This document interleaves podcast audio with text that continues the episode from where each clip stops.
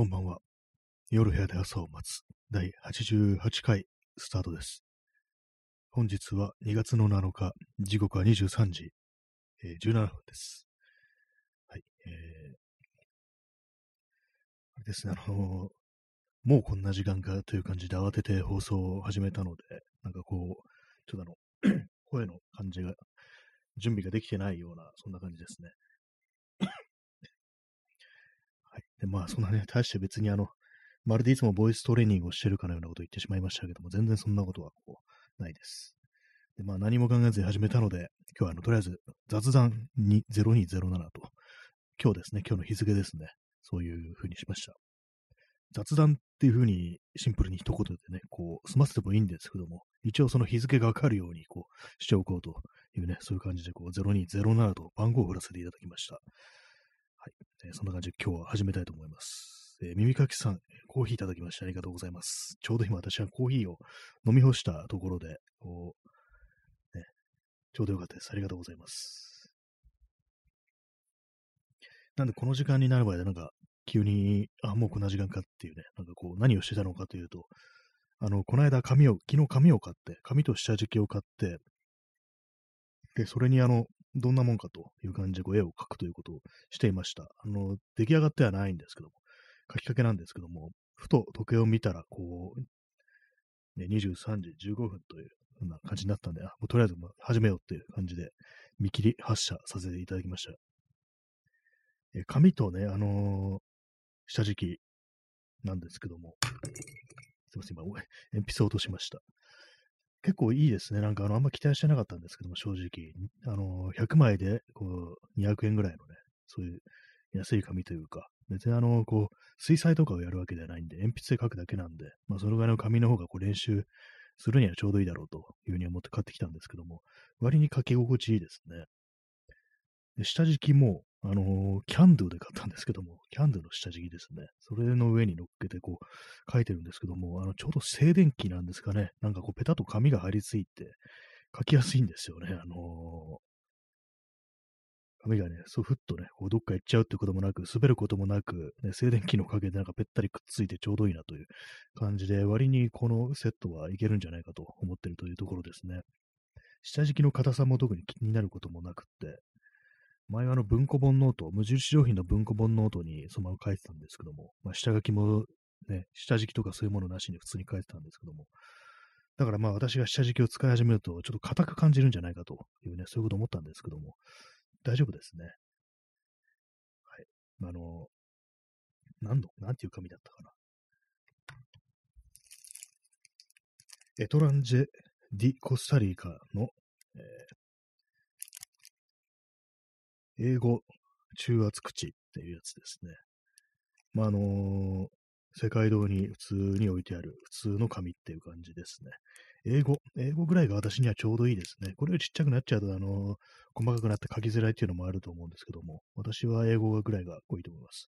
最初 B 語にしようかなと思ったんですけども、B 語でもね、私には少し大きいかなと思ったんで、まあ、これで何かこういろいろ書いて練習をしていこうじゃないかという、そんな話がございますけども。まあ、の今日の、今日の分は出来上がってないんで、まだね、こう、この放送の、出来上がってたらこの放送のサムネイルに、こう、ね、載せるはずなんですけども、今日はできませんでした。はい。えー今日はですね、あのー写真展に行ってきました。ね、えっ、と、東京ブライトギャラリーという、これは神田にあるギャラリーなんですけども、東京ブライトギャラリーっていう、ねなんで2回行ったんだろうっていうふうに今ちょっと思いましたけども、そこのあの、北健一さんの写真展のあの、空き地という非常にストレートなタイトルをね、こう、関された展示に行ってまいりました。あの、今日からですね、今日から始まった、早速行ったというね、そういう感じなんですけども、えー今日からい、何日までやるのかな？ちょっと今、ね、調べます。調べるというか、ね、こう、あそうですね、えー2月の7日から19日までですね。で、そのうち2月13日月曜日はやお休み、休日、休労ですね。そういう感じで、東京ブライトギャラリー、神田の東京ブライトギャラリーで、えー12時から19時までこう開いてると。最終日のみ17時までという、そんな感じでございます。で僕タイトル通りですね、空き地についてのこう写真、空き地についてというか、もう空き地の写真、全部空き地の写真で、結構ね、あの壁一面とまではいかないですけども、結構大きめのプリントが5番とある感じで、これいろんなこう東京23区各地の空き地の写真というものが捉えてるんですけども、結構そうですね、私はその空き地初めて知る、こんなとこにこういう空き地あったんだみたいなね、こう、あったりするんですけども、で、こう、赤羽ね、赤羽にこんな大きな空き地があるんだ、みたいな感じで、私はまあ、そんなには赤羽に行ったりしないですけども、でもね、なんか意外と見ようとしてるな、みたいなのありますね。割にこう、そう、角度を変えるとこんななんかいろいろあるんだ、みたいな、ふうなことは思いましたね。結構私、ね、こう写真とかね、写真というか普段自分一人で歩いてて、あんまりなんかこう街の細かいところところとか気づかないんですよ。一人でいるときは。なんか誰かと一緒いるときって割となんかね、こういろんなとこ見たりするんですけども、一人でね、なんかこう、外出るときってあんまりなんかこう、よく見てなくて、ぼんやりぼんやりで歩いてるという、そんな感じなんですけども、こう改めて空き地というものに、の写真をこう見てみると、結構なんかいろいろ痕跡とかそういうものがあるなっていうのは、こう思ったりするとこがあったりして、で、まあ、で、なんですよね。こう、非常にこう、精細なこう写真というか、細かいところまで、まあ、大きく引き出されてもいるので、あ、ここにこんな人がいるってことは、このね、ここに人がいるってことは、この空き地はこのぐらいの大きさなんだみたいなことが結構その実感としてわかるようなこう写真だったりして、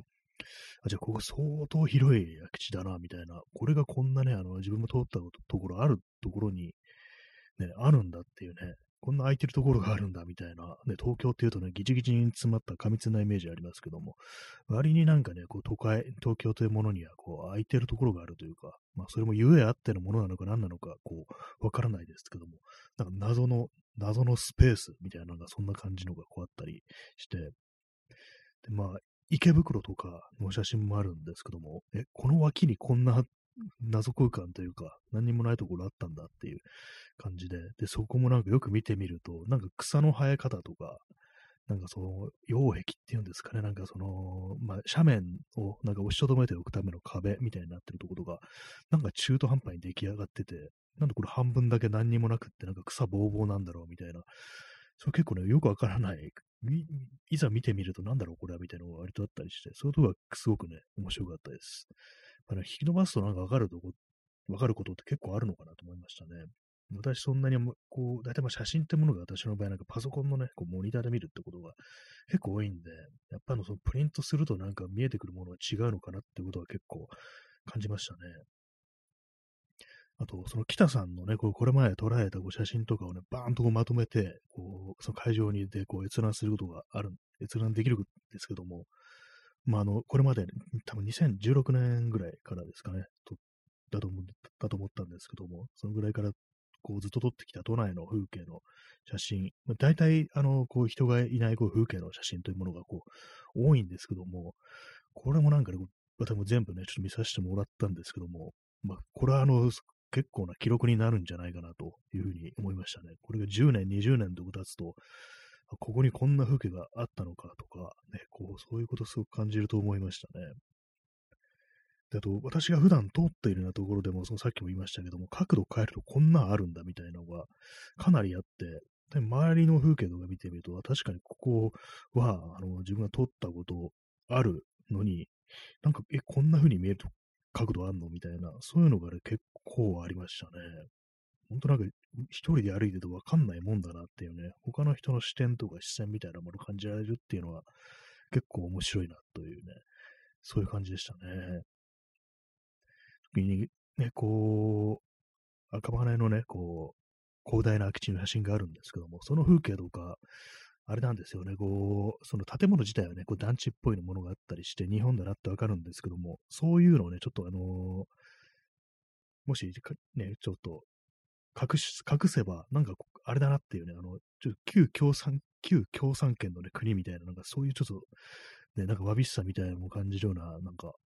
空き地だな、みたいなこと思ったりして、まあ、草がね、結構こう生えてるんですよね。草もなんていう草なのかわかんないですけども、茂みみたいなのがこう、点々とあったりして、その生え方がなんかこう、どっかの外国の風景みたいな風に見えたりして、結構面白いものがあるなというふうにね、こう、まだまだ都内って結構面白い風景があるんだなみたいなことは結構思ったりしましたね。ほんとこう。まあ、なんか、あれですね、バーンとね、なんかこう、そういう情報量というか、非常になんかシャープに捉えた写真というものがある一定量あると、すごいなんか凄みをなんか放ってるなというね、ことを感じたというね、まあ、そんな感じのこう写真展でございました。興味のある方は、えー、東京の、ね、神田なんでね、こう、見に行かれるのもよろしいかと思います。2月7、今日から、えー、19日、日曜日までというね、そういう感じでございます。私があのリツイート、ね、しておりますので、気になる方、ちょっと見てみてください。ね、私が今、こういった、こう、ね、あれです。その赤羽のね、空き地の写真も出てます。結構なんかあのタイトルがなんかいいですね。シンプルでなんかすごく良かったですね。空き地についてっていうね、こう、その空き地の写真の上に普通になんかね、空き地についてという文字があるっていうのは、なかなか結構クールな感じがしてね、こう、いいですね。改めて見てもね。はい。えー、そんな感じで、今日行ったね、写真展のご話をさせていただきました。東京ブライトギャラリー神田でございます。はい。ちょっと最近なんかあの、あれなんですよね、あの、結構歩くことを心がけてるっていうのもあるんですけども、なんかちょっとあの、足腰に今来てますね。ちょっと昨日とかも結構ね、あの歩いてしまったんで、ちょっとやりすぎだかなみたいな感じで、かなり疲れみたいなものがね、今こう来てるという、そういう感じです。今日もね、あの、自転車とか乗ったりして、結構、ももが、ももが疲れたりして、筋肉痛っぽくなってて、まあ、なんかちょっと前まで本当運動不足だったのかななんていうことをね、思いました。えー、コーヒーがなくなったので、あの、ファンタグレープを飲みます。ちょっと今日はあの、体に悪いものを飲んでますね。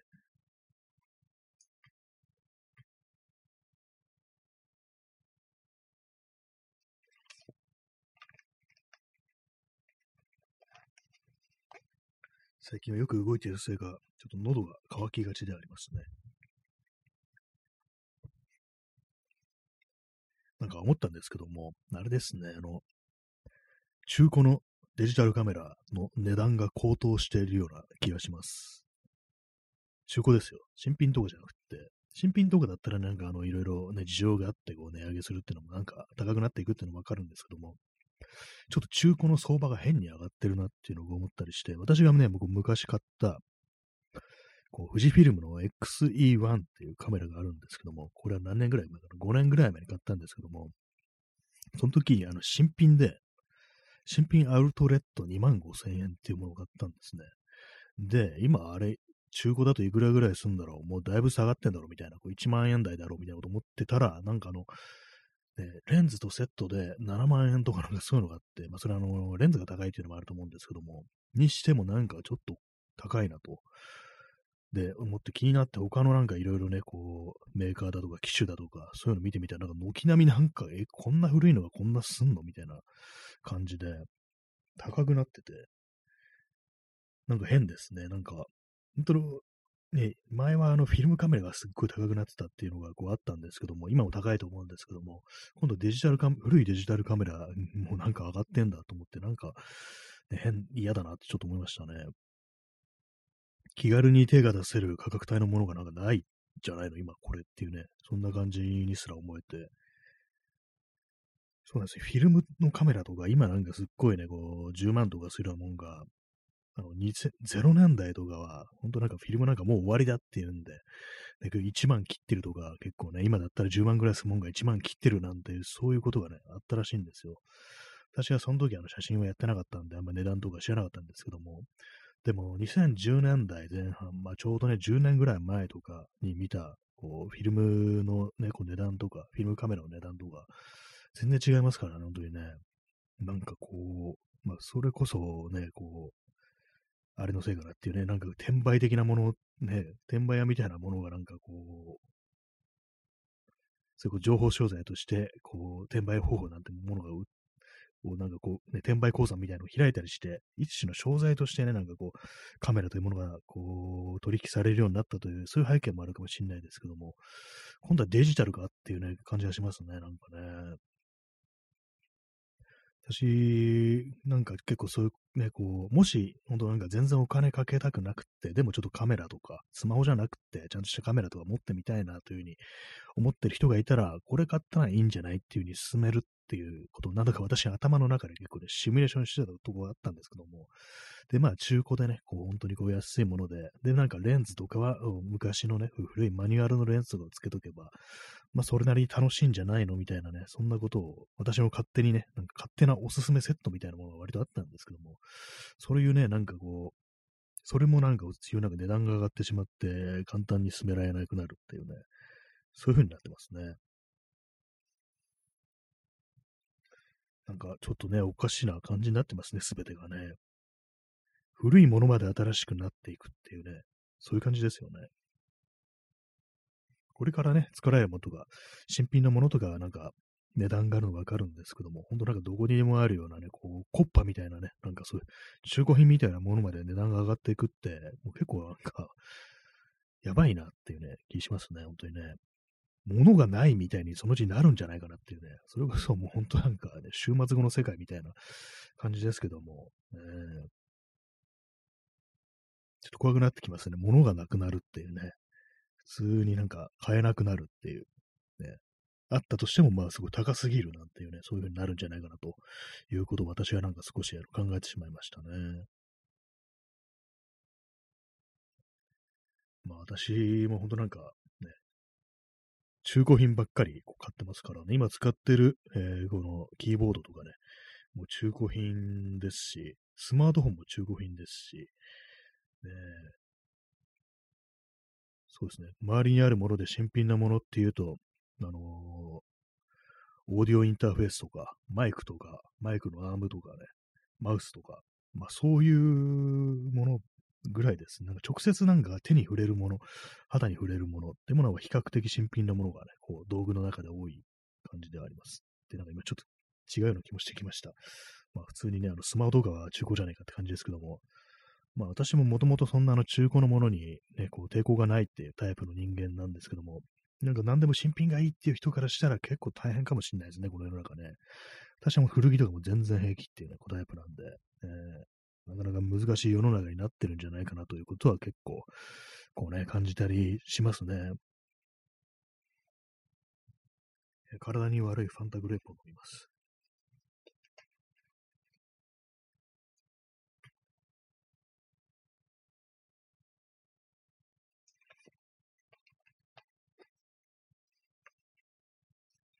なんか今、このファンタグレープのですね、こう成分表みたいなの見てみると、甘味料、かっこステビアっていうのがあるんですけども、これあれですかね、人工甘味料ですかね。なんか最近あの、こっそり人工甘味料みたいに入れてくるっていうのがあるような気がするんですよ。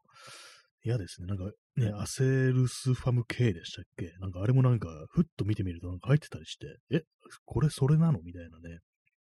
カルピスソーダとか入ってますからね。なんか、いつの間にお前忍び込んだんだってね、そういう感じしますけども。なんか少しずつ少しずつ、ね、こう、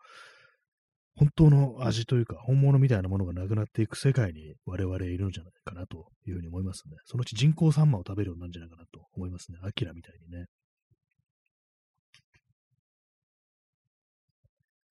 23時35分でございます。古いもの。えー、今日はあの、まあ、マウスの調子が悪いという話をしたんですけど、マウス買いに行こうかなと思って、買いに行ったら、なんか高くてやめましたね。普通にあの、ね、ネットで買った方が安いみたいな感じで、こう、置いてあったんでやめました。マウス、ね、そんな迷うことあんのかって感じですけども、なんかね、こう、結構フィーリング、ね、大事だと思うんですよ、マウスってのは。持った感じとかね。私、ちっちゃいやつが結構ダメで、なんかこう、ジャストじゃないとね、こう、なん納得いかないんですよ。フルサイズのマウスというか、なんというか、ね。割とそれもなんか昔っぽい形のじゃないと、なんかでも手にしっくりこないぞみたいなのがあったりして、なんかワイヤレスとかだと、今度はあの、電池入ってるから重いっていうのもあったり、形もなんか妙にちっちゃかったりで、なんか合わなくてですよね。で、本当なんかボールマウス、ボールマウスみたいな形をしてるね、こう、マウスが一番こう、好きですね。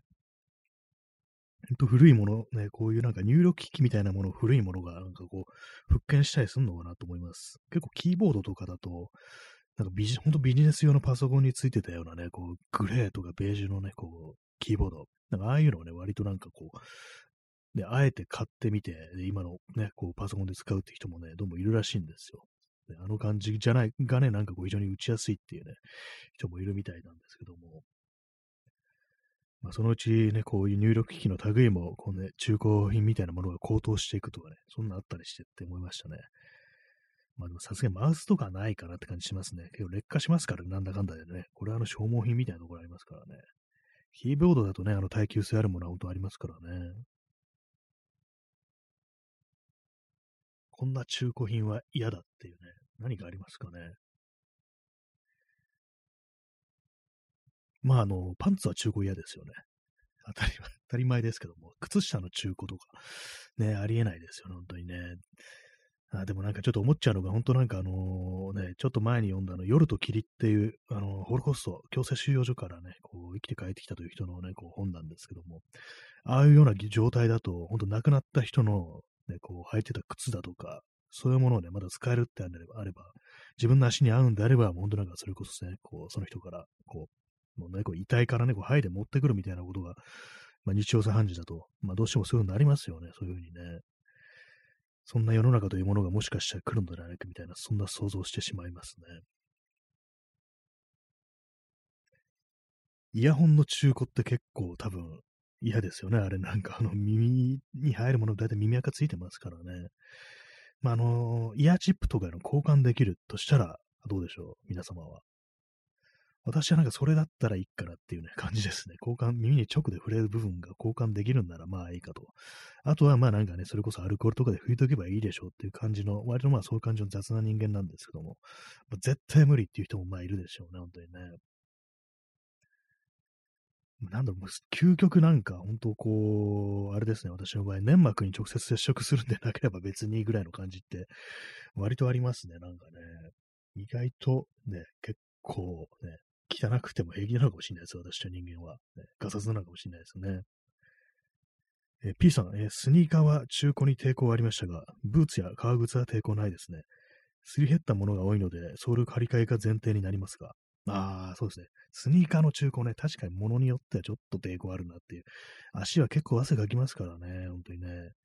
で私なんか最近ね、あの、だんだん中古のスニーカー、こう、ありにこうなってきましたね。なんかね、結局いけると思います。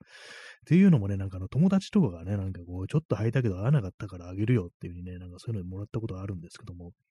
やっぱあの、友達だからね、友人だから別にいいやって感じで履けるんですよね。なんかその延長線上と捉えると、普通に中古のスニーカーいけるんじゃないかなという気分に私は最近なってますね。だから、ブーツや革靴だとなんか 結構ね、なんかあの、わかるんですけども、いけるっていうの。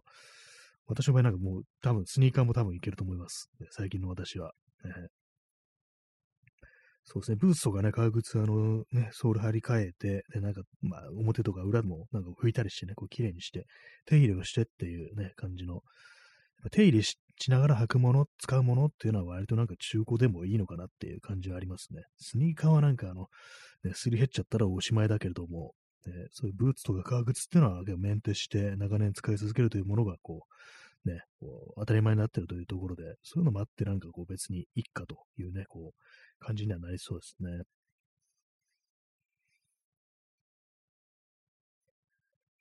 まあでもなんか今ふとね、今あの脇を見たらあの、私が今日してるマスクが置いてあるんですけども、あの自民党のね、この石破というさんという人がね、なんかあのなんかあのね、あのテレビのね、あの中継だったかカメラだったかなんか捉えられた映像で、隣を歩いてる、まあその人も政治家だったと思うんですけども、人がこう、つけてたマスクを外して、手渡して、それを石破さんが つけるっていう、あれなんかもう究極でしたよね、あれなんかね。ななんかその後確かコメントがあったと思うんですけども、石破サイドの方からね。なんか、覚えてますか皆さん。あの、あの、一応異様な光景。マスク、まあ、自分のつけたマスクを外して人にあげるっていう、で、それをね、相手もつけるっていう、なんというって感じでしたけども、ね、マスクの意味が全くないですからね、あれね。あれすごかったですね。なんか、究極の中古でしたね、あれは。なんかね、あそこまでいければもうすべての、ね、こう、ね、中古品がありになるぞっていう、感じですけども。えー私はマスクはね、ちょっとアウトですね。当たり前ですけどもね。これ OK なやついたらおかしいよっていう感じですけどもね。えー、一応ちょっとじゃあ延長しますかね。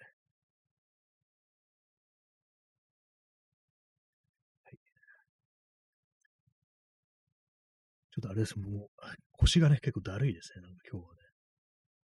なんか結構長い時間歩いたり、ね、長い時間こう自転車移動したりすると腰がなんかね、なんか腰に来るんですよね。一回なんか前に結構その腰が痛いっていうのがはっきり来たことあって、で私はぎっくり腰とかそれも一切やったことないんで、腰痛にね、こう、襲われたことはないんですよ。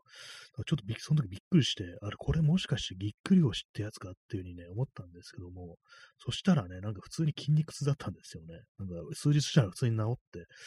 あれ、筋肉痛だったんだ、ただのっていうね、なんかあんまりこう、その筋肉痛にならない部分がなったもんですから、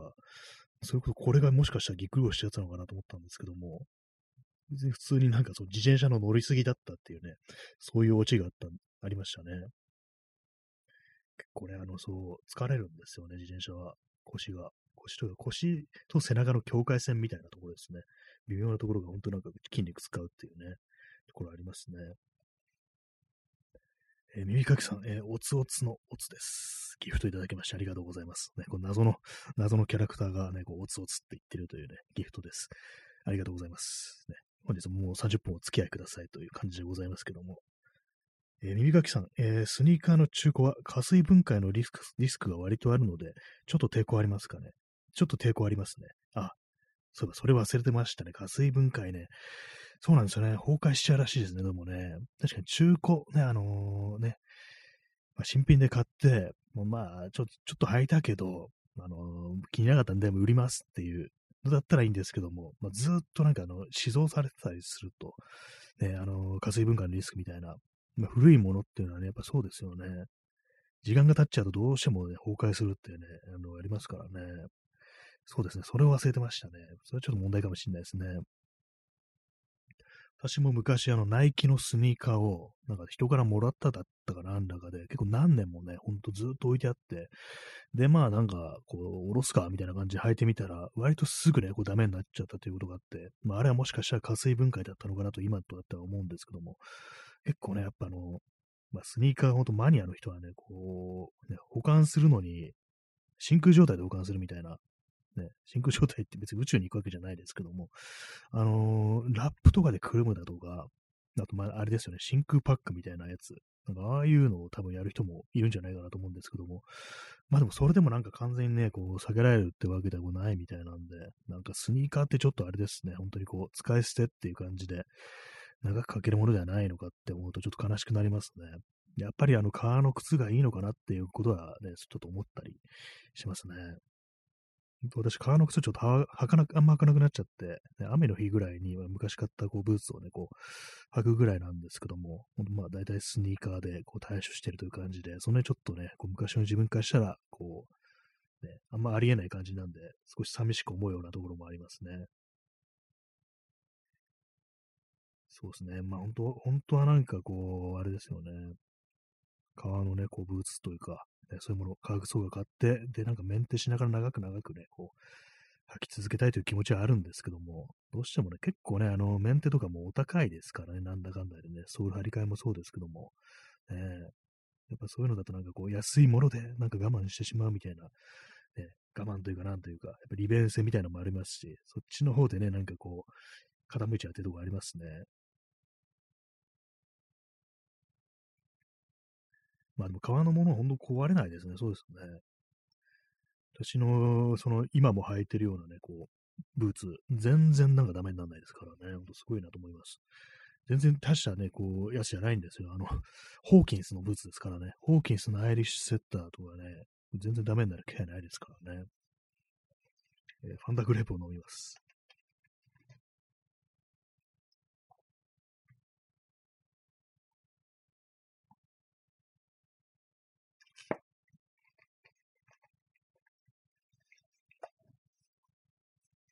まあでも本当なんか、物を選ぶときに長く使えるかどうかっていうのが結構、ここ数年でね、そういうものは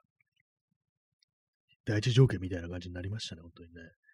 すぐダメになるものは本当変えたくないなっていうふうに今では思ったりこうしてますけども、まあ、ただ、デジタル機器とかね、スマホみたいなものは本当なんかそうじゃないよなというふうに思います。そういえば最近あのなんかね、こう、ちょっと時計を見るのにね、やっぱあの腕時計があった方がいいかなっていうふうに思い始めて、私結構長いことね、腕時計しないで過ごしてきたんですけども、一応まあ腕時計持ってるんですけど、電池切れてからね、こう、つけてないんですね。で、ちょっとどうしようかなと思ったんですけども、それに電池を入れて普通に使うか、あるいはまたなんかちょっと気に入ったようなものが見つかれば買うか、ね、こう、あとは、あの、スマートウォッチとかどうだろうみたいなことちょっと思ったりしてて、で、まあ、の、アップルウォッチはね、高いんでね、買わないですけども、なんか結構安いのありますよね、ほんと。なんか、あれなんですかね、シャオミーとかですかね、あの、ミーバンド、MI って書いて、バンドっていうね、なんかそういう、まあ、あれ多分フィットネス系のね、こうデータを取るね、こう、ものだと思うんですけども、私の友人がなんかそれつけてて、ちょっとなんか気になったりして、あれいいのかなみたいな、多分なんか睡眠ね、寝るときとかもつけてて、なんかそういう睡眠のリズムみたいなものも、ねこう、わかるみたいなね、なんかそんな感じだと思うんですけども、どうせだったらなんかそういうちょっといろんな機能があるものを買ってみるといいのかなって思いつつ、でもああいうのね、やっぱバッテリーとかね、まあ当然ごとく、ね、こう、充電しなきゃいけないっていうね、のがありますからね。今、あの、ね、炭酸飲料飲みながらやってますから、あの、ゲップが出てきましたけども、ね、そうなんですよね。ちょっと気になるなというところなんですけども、でも、まあ、あの、まあ、バッテリーと、あと見た目がなんかやっぱね、こう、あんまりそんなに気に入るようなもんじゃないなっていうね、やっぱ物質としてのなんか強度みたいなものは、やっぱりあの、ちゃんとしちゃう腕時計ってものがあると。まあその高いとか安いとかね、ブランドに関わらずなんですけども、ね、ちゃんとね、針が動いてね、カチコチいってると。まあそれデジタルものじゃない、あの、アナログのね、こう、時計ってことになりますけども、なんか、あっちね、そういうものの方がなんかこう、つけてて気分がいいんじゃないかなみたいなこう気持ちがあるんで、まあ、スマートウォッチね、どうしようかななんていうふうに考えてるところであります。まあ、ただ私のね、こう欲しい機能としては、本当になんか時計を、時間を確認するのと、あと、まあ、歩数計とかね、まあ、そう運動量みたいなものを測ってくれるのがあったら、まあ、ちょっといいかなっていうのと、あと、あれですかね、あの、なんか、方角がわかればいいなっていう、まあ、これ、あの、スマートウォッチの機能じゃないかもしれないですけども、コンパス的なね、ものがついてたりしたら、結構いいなっていうふうに思ったりしてます。あの通知とかね、あのー、は別に必要ないですね。あの、スマートフォンの方になんか着信があったら通知してくれとか、それは別にいらないなと思いますね。まあ、そんな感じでチラッとこう見てたんですけども、まあでもなんか見た目とかがそんなにやっぱり欲しくはないな、みたいな、ね、そういう感じですね。だからまあなんか買わないんじゃないかなというそういう予感が今しております。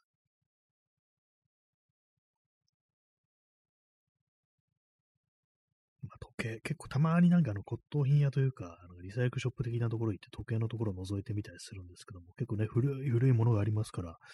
まあ、なんか古いものの方が見た目いいよな、みたいなね、単純なこと言いますけども、そういうことは結構思ったりして、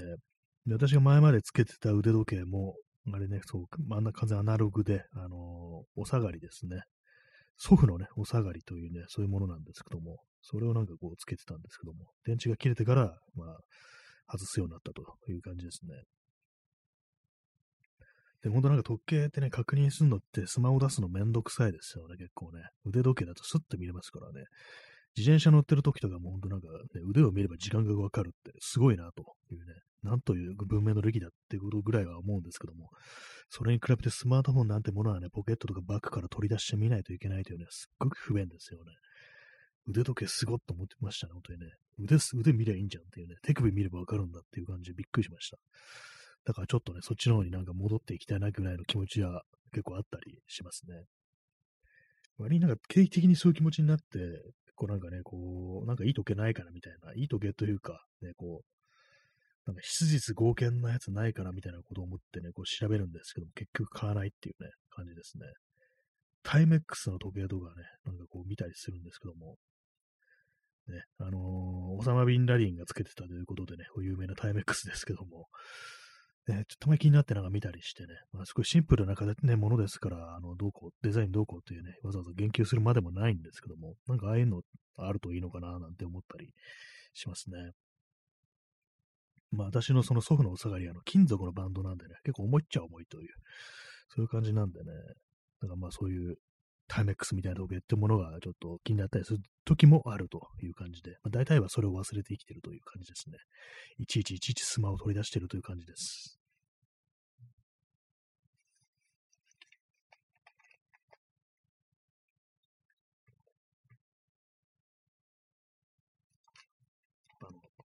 喋ってると、ね、喉が渇いてきますね。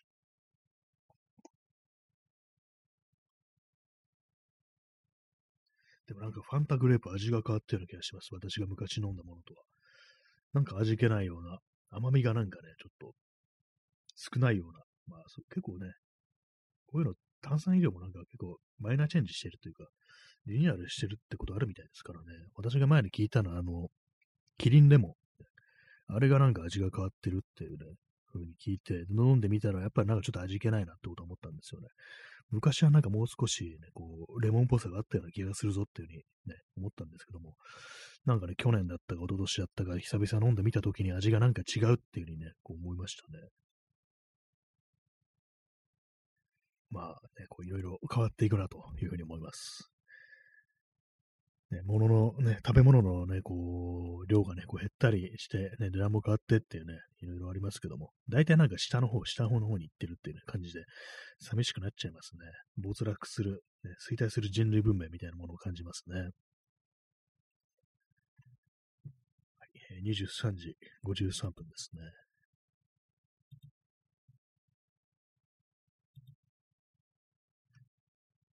今日ツイッターであのなんか私は良くないことを書いたんですけども、あのツイッターを見られるとイライラするっていうね、ことを書いたんですけども、これ別に私のタイムラインの人たちに言ってるわけで一切なくって、たまになんかね、バズったツイートとかがこう流れてくると、なんかね、こう、嫌な気持ちになることがこう、多いんですよね。で、まあそういう時になんかね、こう、あれなんですよね、こう、何もこう、何の説明もせずに、なんかツイッター見てるとイライラするっていうね、書いちゃうと、そのね、こう、その時たまたまタイムラインにいた人が、なんか自分のことかなみたいにね、そういうふうに思っちゃったりして、不快な思いをするので、まあ、あれはちょっと書くべきではなかったというか、ね、書くんだったらもっとね、なんかこうバズったツイート見てると、なんかちょっとイライラするっていうふうに、ちゃんとね、あの、細かく書いた方がいいぞというふうに自分に対しては思いましたね。なんかこう、今日はあの、ちょカルマがね、カルマが下がってましたね、私のね。よくないですね。こう、ね、一人で、こう、ね、こう、陰々滅滅とした感じでインターネットをね、眺めてると、どんどんどんどんね、こう、そういう感じでね、こう、嫌な人間になっていくような、暗くなっていくような、そんな感じになりますね。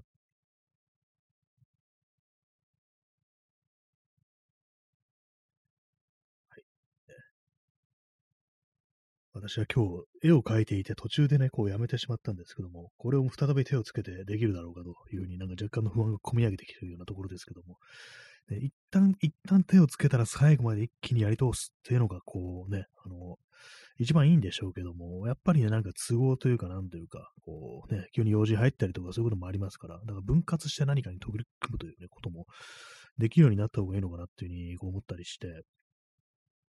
で、私は最近あの、また村上春樹の、なんか村上春樹の人生相談本みたいなのがあるんですよ。それ借りてきて読んでるんですけども、その中に、質問としてね、読者の質問として、村上さんはあのマラソンやってますけども、でまあ、毎日ジョギングしてるっていうふうに言いますけども、長編の小説を書いてるときに、で、でそうまあ、すごく集中してやってて、で、まあ、あの、まあ、毎日ね、決まった時間にジョギングをしてるってことなんで、で、あ、もうジョギングの時間だってなって外に出て、で、そういうふうに、こう、違うね、こう、タスクとかが入ってきて、で、まあ、その小説書くのを切り上げるってなると、それ集中力とか持つんですかみたいなね、ことを書いてあったりして、切り替えとかどうなってるんですかみたいなね、ことを質問してる人がいたんですけども、まあ、それに対して村上春樹は、なんかね、あの、できるらしいです。その繰り返ってものが。どうしてなのかわからないし、訓練することができるものなのかどうかわからないけれども、自分はそれができる。でも、これができなかったとしたら、まあ大変だろうな、みたいなことは思ってると。そういうことを言ってましたね。まあまあ、初めからできてる人のね、話ですからね、あんまこっちの参考にはまならないかもしれないですけども、まあ、人によってはなんかこういうに途中で切り上げても全然またね、こう、すっとね、一瞬でなんか気持ち切り替えるっていうね、ことができるみたいですね。まあ、私はなんかこう、できないでしょうね、多分ね。割となんかこう、あんま集中力ないね、タイプの人間ですからね。一度乱されるとそこに戻るの、時間ね、かかりますから、本当にね。まあ大体それが普通だとはね、思うんですけども。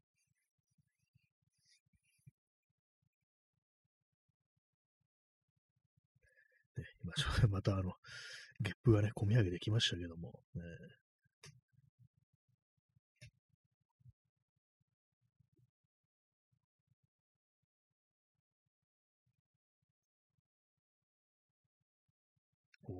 話すことがないときには、時計をのね、数字を見る、読み上げるっていうね、23時57分です。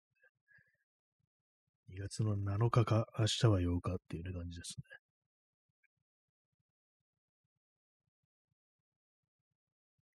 最近またあの机の上がこう、散らかってきてるんですけども、なんかもうあれですね、なんかいいやっていう感じに最近ではこうなってます。部屋の、部屋をなんかそんな片付けようという気持ちがだんだんだんだんとこう薄らいできたようなところあるんですけども、まあ物の位置がわかんないっていうのはちょっと問題ですけども、一応まあそういうことはないんで、整理整頓自体は結構されてるんで、どこに何があるっていうのはまあ分かってるんで、まあこれがいいのかなというふうにね、こう思うようになりましたね。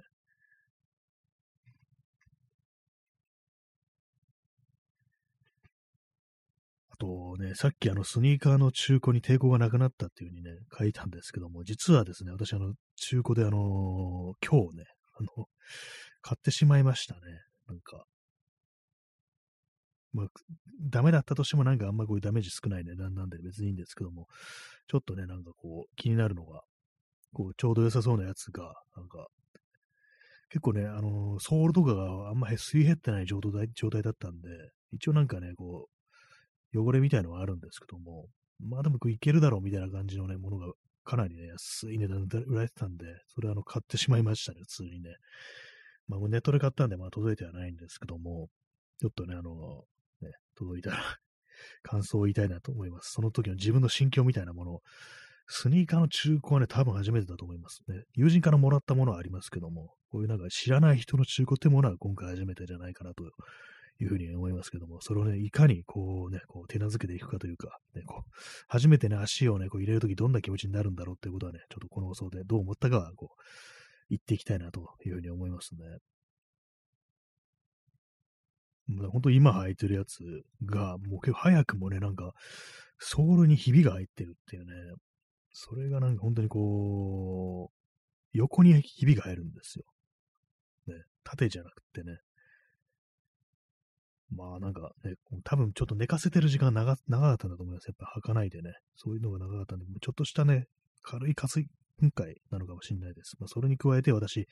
みたいなね、自転車であの金属のね、こうペダルですからね。で、まあ結構ね、負荷があのソールにかかるってことなんで、それのせいでね、あの短命になってるのかなとは思うんですけども、まあその新しいというか、古いものなんですけども、新しいやつ来たらね、まあどんな感じが、こうね、見てやろうじゃないかという、そんな感じでございますね。まあ、結構その自転車乗る時のスニーカーってのはある意味消耗品みたいなところがあるんで、なんかもっとね、なんか安いものとかをこう、短いサイクルで回していく方がいいのかなぐらいのことをね、割に思ったりするんですけども、結構そのワークマンみたいなね、ああいうお店行った時に、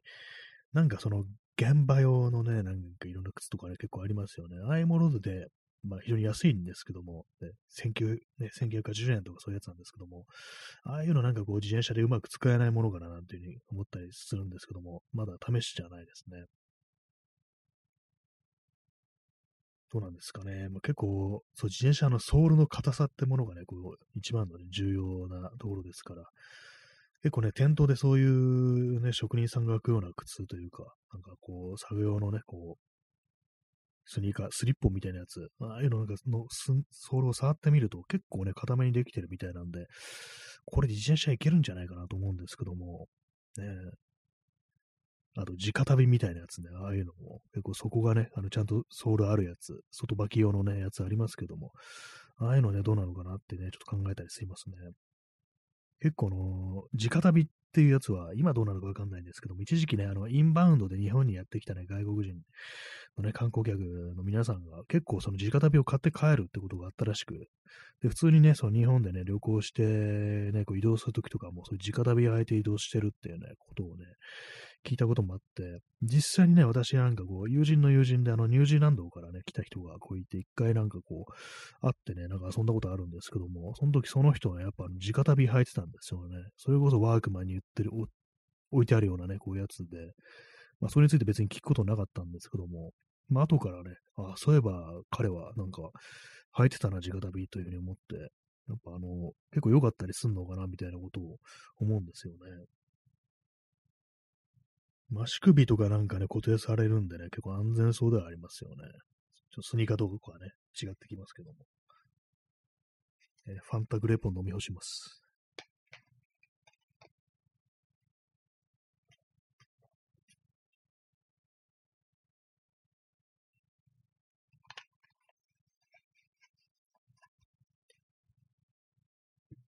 ていうか、こう、物を選ぶとき、ね、まあ、今度はあの、あれですね、本当に、耐久性という一点だけで選んだ、ね、こう、品々というものについて語ってみるというのもいいかもしれないです。ね、私がこう、愛用してる、ね、こう、長持ちするものといえば、あの、コロンビアの、チタニウムって読むのかなあれは。チタニウムパンツっていうのがあって、これあのー、まあ、コットンと、ナイロンの棍棒っていうんですかね、両方こう合わさってるというやつで、私はこれを結構入ってますね。長持ちしますね、これは本当にね。もう5年じゃ効かないぐらいの、ね、感じ、履けるって感じなんですけども、結構ヘビーローテンションで履いてるんですけども、あとまあそのコロンビアのチタニウムとあともう一つあの GRT パンツっていうのがあって、それもね、今私履いてるんですけども、結構ね、これ持ちますね、本当にね。一切なんか穴も開くことなく、摩耗にやっぱ強いんでしょうね、これね。そうなんですよ。摩耗にすごく強い。ポケットはね、なんかあの、面でできてるんで、ポケットの内布ですね。そこは面でできてるんで、穴が開いちゃってるんですけども、外側はね、一切もう本当なんかダメになるところがないですね。私も前に履いてたチタミニアのパンツとかは、いつ買ったのか、2008年に買って、で、なんか2010ね、こう、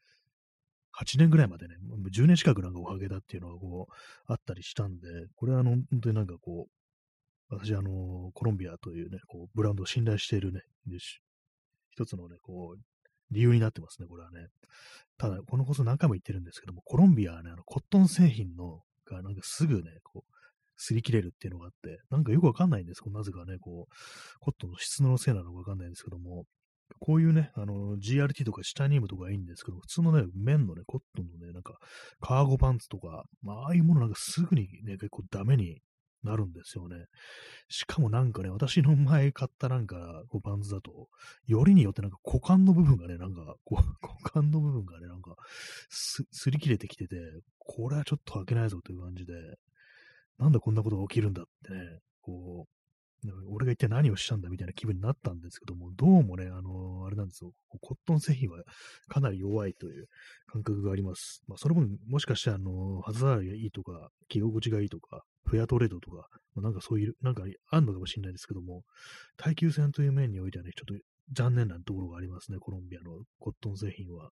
それ以外のね、こうナイロンとかだったら一切何のね、こう、あれもないんですけどもね。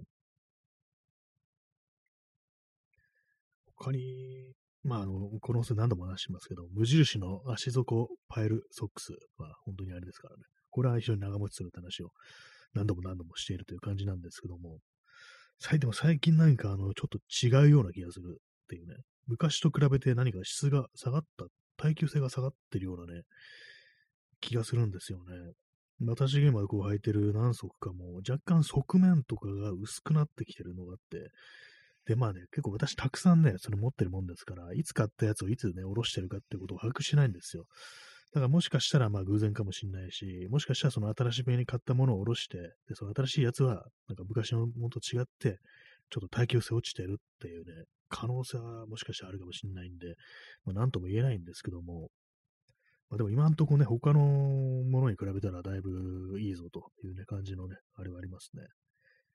あと、クロームのね、クロームインダストリーズのスニーカーですね。あれもすごいというね、感じですね。もう何度も話してね、こう、人に勧めてるというようなところはあるんですけども。これあれですかね、バッバッグもね、私、クロームインダストリーズで、これもまあ、まあ、大体間違いないですね。ものによってはね、結構ね、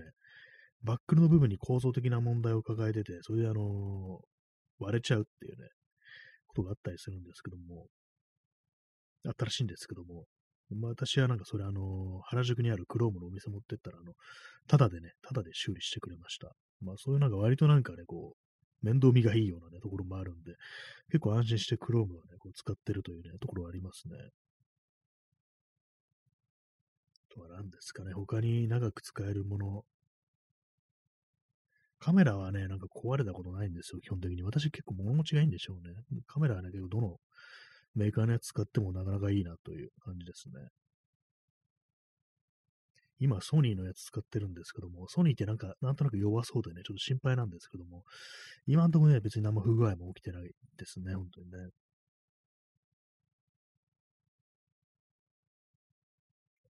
そうですね。私あんま物をね、壊さないんですよね。なんか、ウェイトなんかこう、大体ずっとね、ずっと長く使えるっていうようなことがあるんですけども、結構なんか人によってはすぐね、使うものが壊れちゃうっていう人っていると思うんですけども、あれ何なんですかね。私あんまその、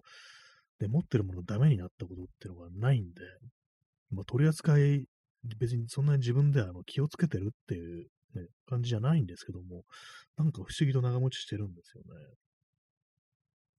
昔の iPod、iPod クラシックってやつがね、こう、もう10年、何年経ってんだこれ、10年以上前、15年ぐらいぐらい前か。ちょっと驚きましたね。そんな、あれからそんな時間が経ったかって感じで驚きましたけども、ね、そんぐらいの前のやつってものは今、普通に現役でね、たまに使ったりしてますからね。ま壊れないんですよね。スマートフォンもね、なんだかんだで、こう、使えてますね。そうですね。あんま、そう、壊したものが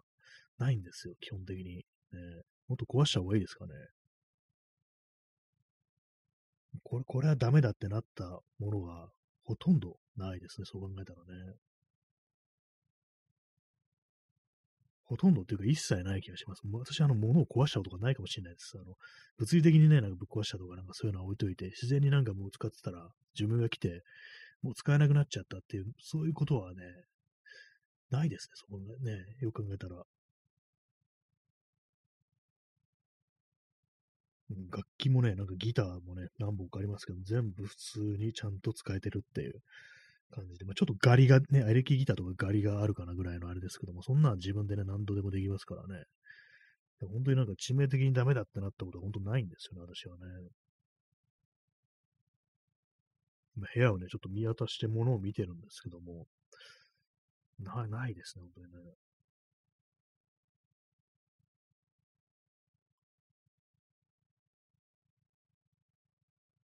すべ、すべてのものが、あの、稼働できる状態にあります。ね、まあ、皆様、なんかこんな、ね、こんな感じでこんなものを買ったけどすぐ壊れちゃいましたとか、そういうものありますでしょうか？私はどうもないみたいで、えー、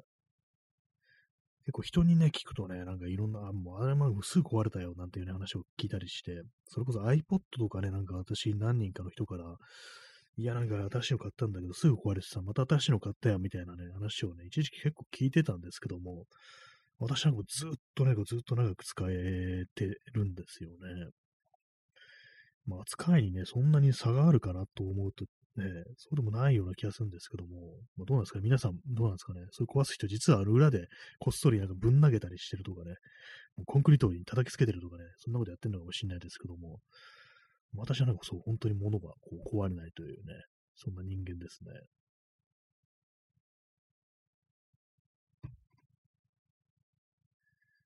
なないですね、本当にね。自転車も今んとこね、こう自分で組んだ割には本当、こう、全然楽勝でね、楽勝っていうか、特に何の不具合もなく動いて、こう、くれたりしてますけども、ね。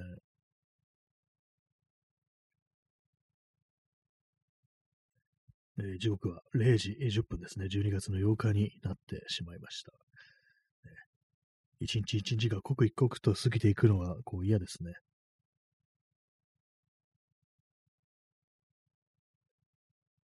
前になんか壊れたのが、あの、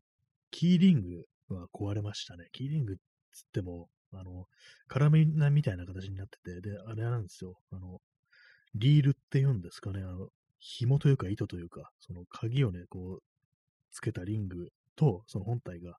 リールで繋がってて、要は伸びるんですよ。ぐっと引っ張ると伸びて、で、まあ、鍵穴にね、こう刺すときに、いちいちベルトループとかから外さなくても済むっていうね、そういうやつなんですけども、それはね、なんかあの、そのリールがプチって切れてね、壊れましたね。結構怖いんですよね、あれね。なんか外で歩いてる時に気づかずにね、そう鍵を落としてしまう可能性があるっていうね、そういうことですからね。だからまあ、それ以来私はその、リールの類は買わないようにして、普通のまあカラビナに私は、カラビナをキーンリングにしてるというね、そういう感じですね。まあ、稼働するってのは一つの弱点ではありますからね。なんかこう、ね、やっ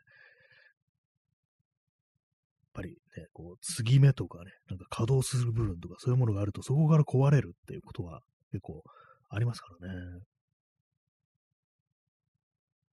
まあそういうのもあって、私はなんかこういろいろね、こう、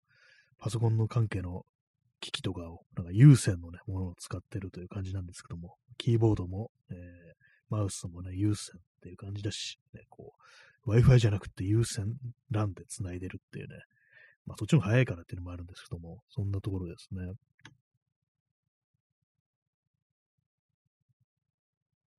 あ、でもあれですね、イヤホンは結構壊したかもしれないですね。なんかオーディオテクニカのイヤホンだとか、あと中国製のね、なんかよくわかんないけども、でも意外と音いいぞっていうね、なんかネットで評判だったやつとか、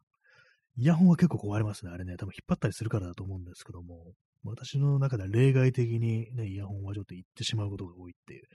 気がします。ヘッドホンとかそうでもないんですけども、イヤホンはね、割となんかちょっとどうかなっちゃいますね。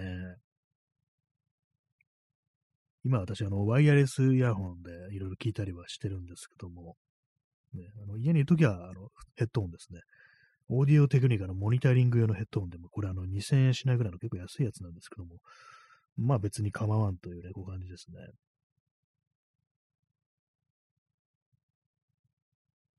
そうですね。下手したらなんかあの、ケーブルあるよりも、あの、ワイヤレスの方が壊れにくいってのはありそうですね。そのイヤホンに関しては。イヤホンなんか引っ張ったりして断線するっていうね、恐れがあるけど、でもワイヤレスなら断線のね、恐れないですからね。まあでもちゃんとしたイヤホンは最近あれですよね。あの、その、ケーブルだけ簡単に交換できるようになってるっていうね。そういうのありますね、そういえばね。ああいうもの使えばいいのかなっていうふうに、ちょっと思いますね。まあ、ケーブル交換式のイヤホンってなるね、あのー、割とそれなりの高音質のやつが多そうですけども、まあ、あんまね、こう、音質は求めてないというか、わからないんで、だからまあワイヤレスでいいのかなっていうね。まあワイヤレスはワイヤレスであのバッテリーが劣化するっていうね、最大のね、こう弱点がありますね。こればっかりはなんかね、こうどうしようもないのかなと思うんですけども、でもできればなんか簡単に交換できるようにしておいてもらいたいなぐらいのことはちょっと思ったりしますね。